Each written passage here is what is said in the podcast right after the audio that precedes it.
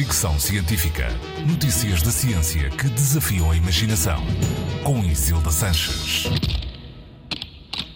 Já falei muitas vezes aqui da crise dos antibióticos e como a crescente resistência a estes medicamentos está a motivar uma intensa procura por novas soluções para combater infecções. Já falei, por exemplo, de como a solução pode estar nas bactérias que existem no solo, mas hoje falo de batatas. Uma equipa de cientistas descobriu um novo antibiótico em bactérias que atacam as batatas. A solinimicina, é assim que se chama, é eficaz contra várias estirpes de fungos que costumam atacar as culturas agrícolas e também contra a Candida albicans, um fungo que pode provocar infecções graves em humanos. O estudo, publicado no ASM Journals, dá conta de como a Dickia solani, bactéria patogénica da batata, é capaz de produzir pequenas quantidades de solanimicina quando colocada num ambiente ácido.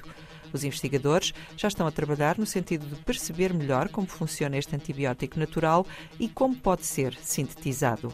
Um artigo deste ano, do The Lancet, atribuía a morte de 1 milhão e 200 mil pessoas em todo o mundo às infecções resistentes aos antibióticos. As crianças são as mais vulneráveis. A resistência aos antibióticos é a principal causa de morte no mundo de uma em cada cinco crianças com menos de 5 anos desde a descoberta da penicilina em 1929, que as bactérias têm vindo a criar resistência aos antibióticos.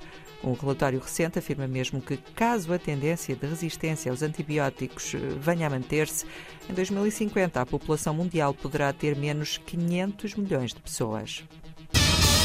Fricção científica.